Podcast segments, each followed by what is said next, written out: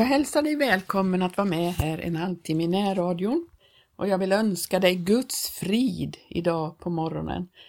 Jag heter Gertrud Johansson och jag vill, som jag brukar göra här, dela med mig av en del tankar jag har. Och jag är medveten om att det jag talar om kanske för den som inte är van vid eh, Guds ord och som inte har varit med så länge eller överhuvudtaget inte är frälst kan det vara Eh, svårt att förstå vad vi talar om, men jag vänder mig till dem som har vandrat med Gud och, och för den här kampen. Och då kan vi styrka varandra och hjälpa varandra på vandringen genom att dela med oss av det Gud har lagt på våra hjärtan och det är det jag vill göra här idag. Jag vill tala om Gud. Vi har här något för någon vecka sedan talat om Guds fruktan att ha Guds fruktan handlar ju om Gud, vem han är. Jag tänkte vi ska titta lite på detta, vad det kan innebära att veta vem Gud är. Gud är ju den som har berett frälsning för oss och vi är födda på nytt och i och med att vi är födda på nytt så är Gud vår fader. Och det står ju så här att den som vill komma till Gud måste tro att han är till och att han lönar dem som söker honom. Det gör han. Han är god. Gud är god och han lönar den som söker honom. Och i Johannes första brev så står det så här, vi kan läsa från första kapitlets första vers där. Det som var från begynnelsen, det vi har hört, det vi med egna ögon har sett, det vi skådade och med egna händer tog på, det förkunnar vi.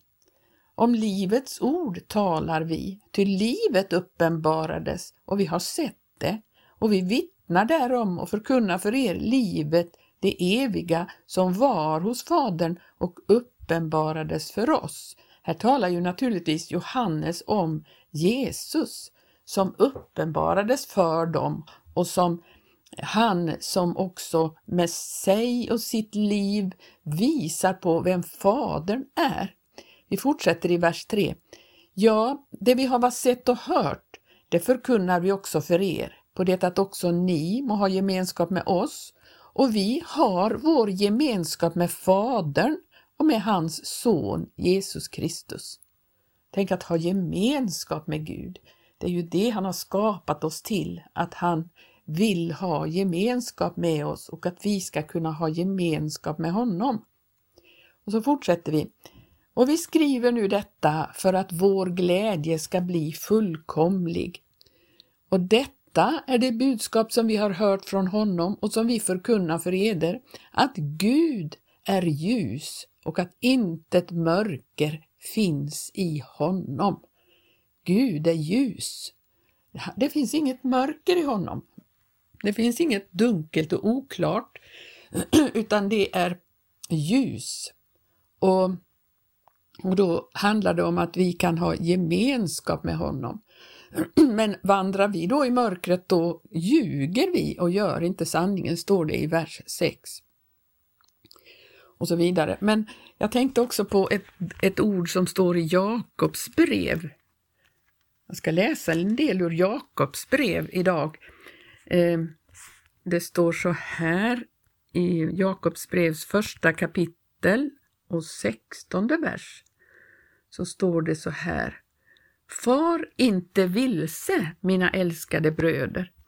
Idel goda gåvor och idel fullkomliga skänker kommer ner ovanifrån, från himlaljusens fader, hos vilken ingen förändring äger rum och ingen växling av ljus och mörker. Hos Gud är det ingen växling, utan det, han förändras aldrig, han är densamme. Vi sjunger i en sång, Gud är densamme, hans ord går att lita på. Han genom, genom mörkret banar en, en väg, ungefär så där står det i en sång som vi brukar sjunga. Ja, vi ska se, vi kan läsa fram till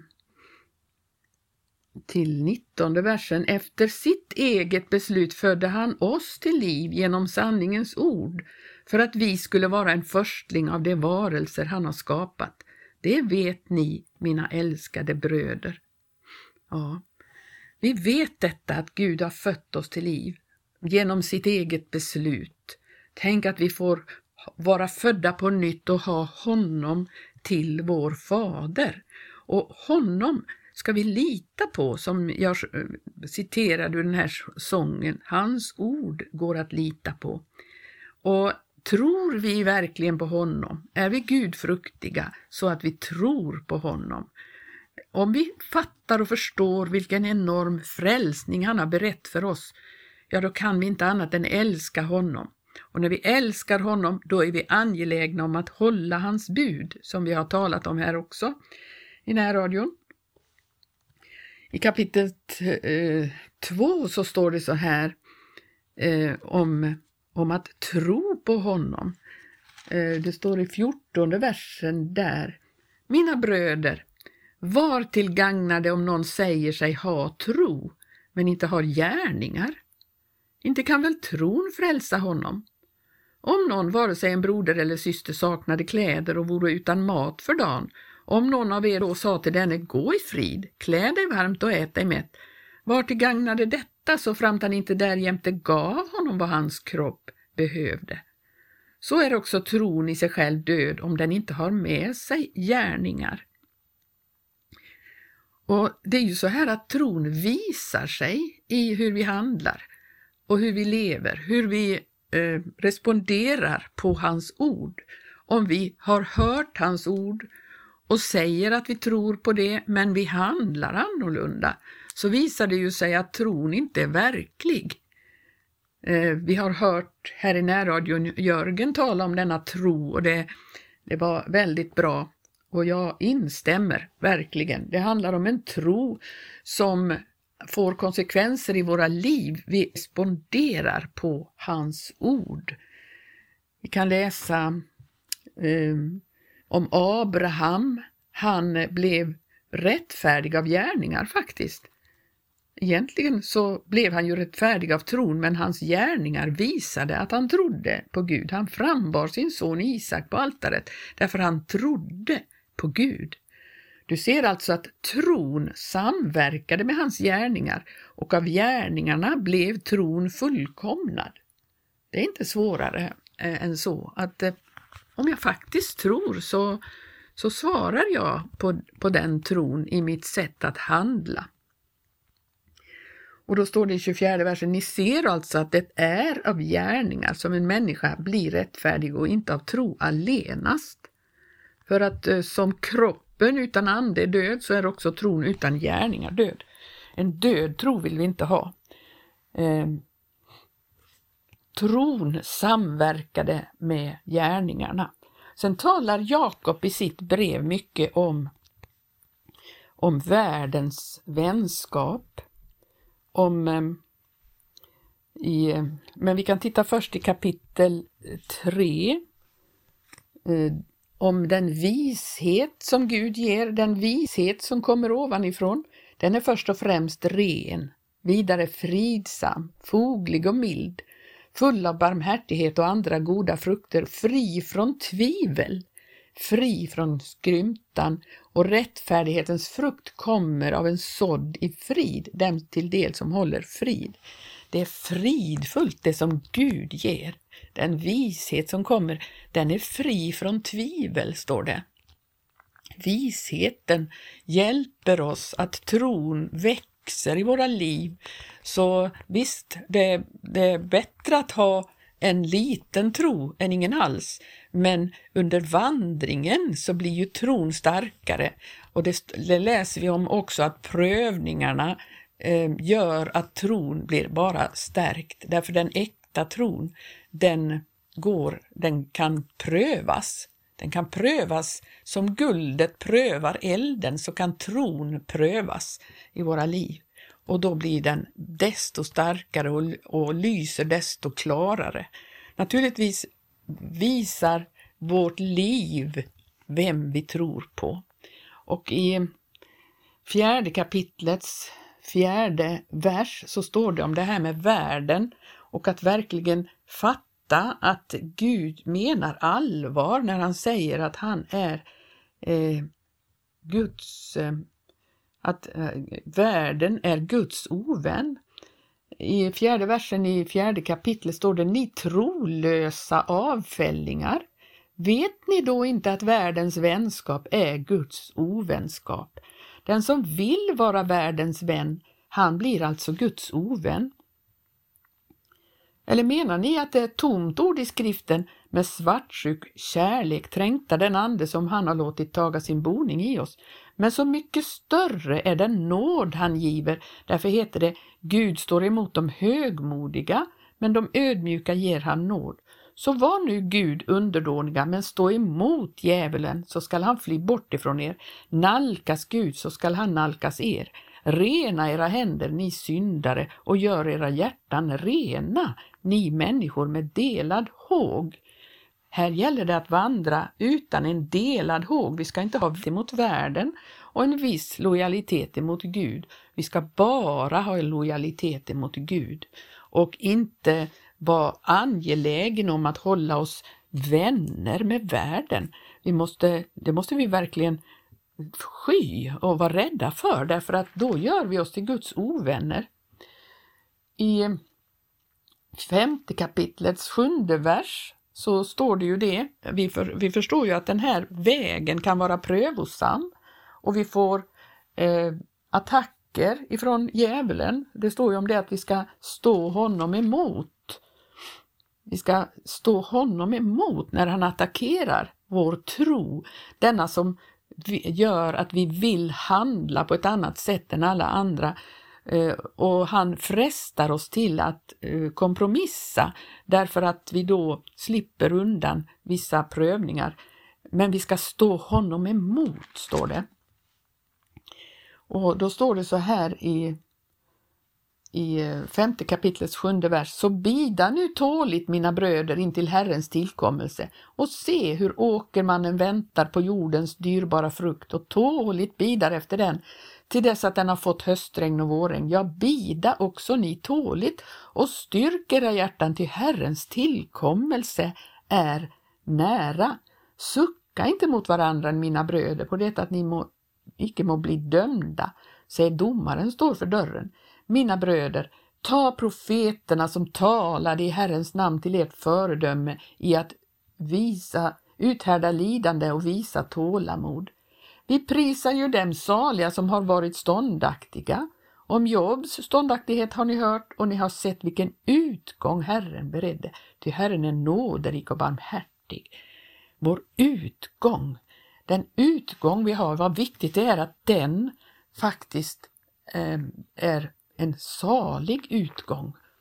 I eh, psalm 121 står det att Herren ska bevara dig för allt ont. Han ska bevara din själ, han ska bevara din utgång och din ingång från nu och till evig tid. Tänk att eh, vandra så, så att Gud kan bevara vår utgång ur tiden och vår ingång i hans eviga härliga rike. Nu ska vi oss en, ett ställe där vi läste för någon vecka sedan om Elia. Och Elia eh, fick också komma in i ett eh, sammanhang där, där en broder som hette Nabot hade en vingård. Detta är bildspråk. Det är bildspråk alltihopa att ha en vingård. Du och jag har är genom arvedel ägare till en vingård kan vi säga. Eh, och det handlar om Guds vingård, det handlar om eh, det rike som vi har fått därför att vi är födda därtill, när vi är födda på nytt. Då har vi fått en arvedel. Och då kommer Ahab till denna, denna Nabot och säger Låt mig få din vingård för att därav göra mig en köksträdgård eftersom den ligger så nära intill mitt hus. Jag vill ge dig en bättre vingård istället. Eller om dig så behagar vill jag ge dig pengar såsom betalning för den. Ja du, det var ett erbjudande. Vilket erbjudande! Jag kan ge dig pengar. Jag kan ge dig något bättre istället. Är det inte så världens, världens ande talar och försöker få oss att locka oss ifrån den vingård som vi har ärvt? Eh, och är det inte så världen försöker, jag kan väl få använda din fina vingård till att eh, odla eh, som köksträdgård. Att, eh, och, och nu fantiserar jag fritt här, tänk om Nabot hade sagt att ja, okej, okay, du kan få använda den, eh, men det är min vingård, men okej, okay, du kan hyra den, du kan eh, betala för det så kan du få odla i den. Det är att låta ogräs växa upp, sånt som eh, hör världen till. Eh, vi får inte låta oss säljas till att låta någonting av världen växa i den vingård som vi har fått. Ingenting av världens eh, värden ska få liksom eh, ta plats i den vingården, utan det vi har är till för, för eh, Gud i den vingård som vi har. Det ska inte världens första få. Han ska inte få någonting utav det som vi har ärvt. Och Nabot svarade Ahab, Herren låter det vara fjärran ifrån mig att jag skulle låta dig få mina fäders arvdel. Och den här historien är ju förfärlig därför att Ahab går ju hem, han är mycket missmodig och så kommer denne Isabel igen och träder in som vi eh, läste om förra gången. Isabel som blev desto hårdare i sin, eh, i sin förföljelse mot Elia därför att Elia hade slaktat Balsprofeterna. Nu träder den här Isabel in igen och säger det är väl ingen sak. Jag kan jag kan se till att oskadliggöra denne Nabot, så det är klart att du ska ha den vingården. Och hon ser helt enkelt till att ta död på Nabot. Och Ahab, eh, ja, får veta att nu är den, det är fritt tillträde för Nabot är död. Det var vad denna världens första egentligen önskar oss när han erbjuder oss eh, någon ersättning för den vingård vi har.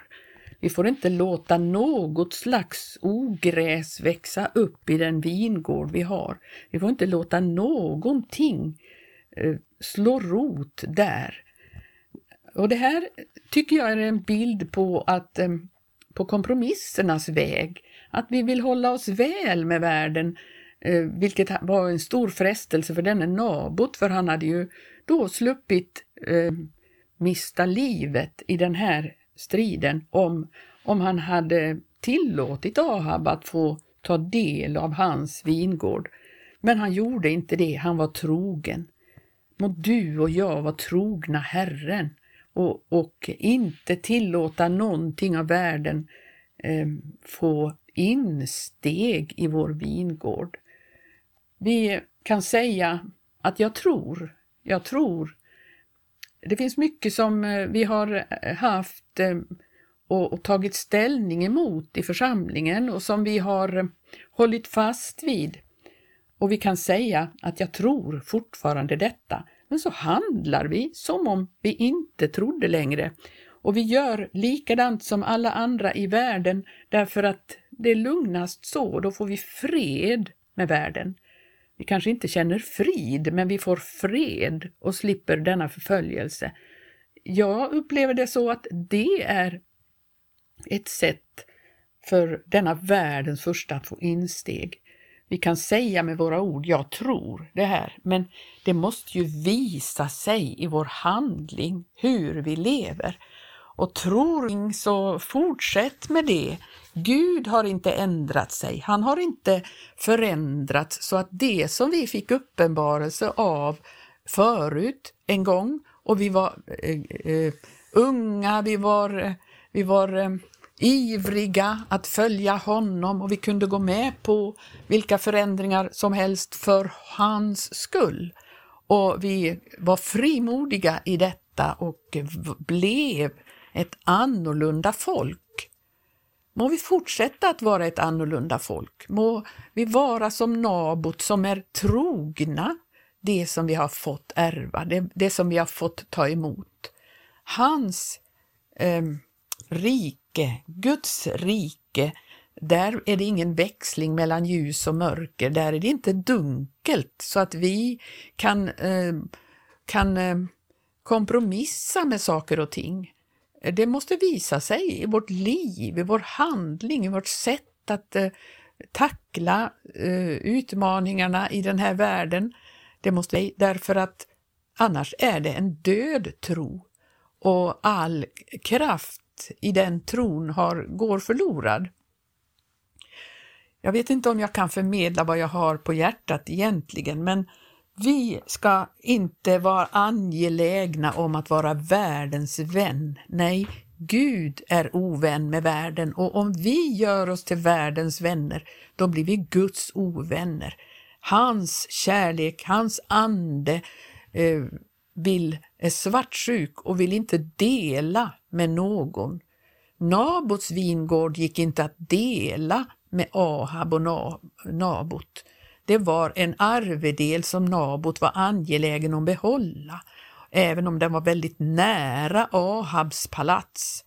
Så han, han gick inte med på det och han blev dödad för sin tro, för sin trohet. Och det var hans utgång, men Herren bevarade honom. Han fick säkert en underbar ingång i Guds rike. Herren ska bevara vår utgång och han ska bevara vår ingång. Må Gud välsigna dig som har lyssnat att eh, hålla fast vid det du en gång har tagit emot och de ställningstaganden som du en gång tog. Kompromissa inte med dem, ändra inte på någonting. Därför att Gud är densamme, han har inte ändrat sig i det som du en gång fick eh, klarhet och uppenbarelse över, utan han är densamme och han, eh, han eh, har inte ändrat på sin ståndpunkt när det gäller olika ting om hur vi ska leva i den här världen. Så var trogen den uppenbarelse du en gång fick, så kommer Gud att ge dig styrka och stadga i ditt liv så inte du hör till dem som går ostadigt fram på alla dina vägar, utan du är en som går stadigt fram, en som är trogen uppenbarelsen. Jag hoppas att detta har kunnat ge dig någon eh, välsignelse och tanke på så att du är trogen Gud i den här tiden som är så svår. Må Gud välsigna dig och så fortsätter vi att studera Guds ord och kämpar på till dess han kommer. I Jesu namn. Amen.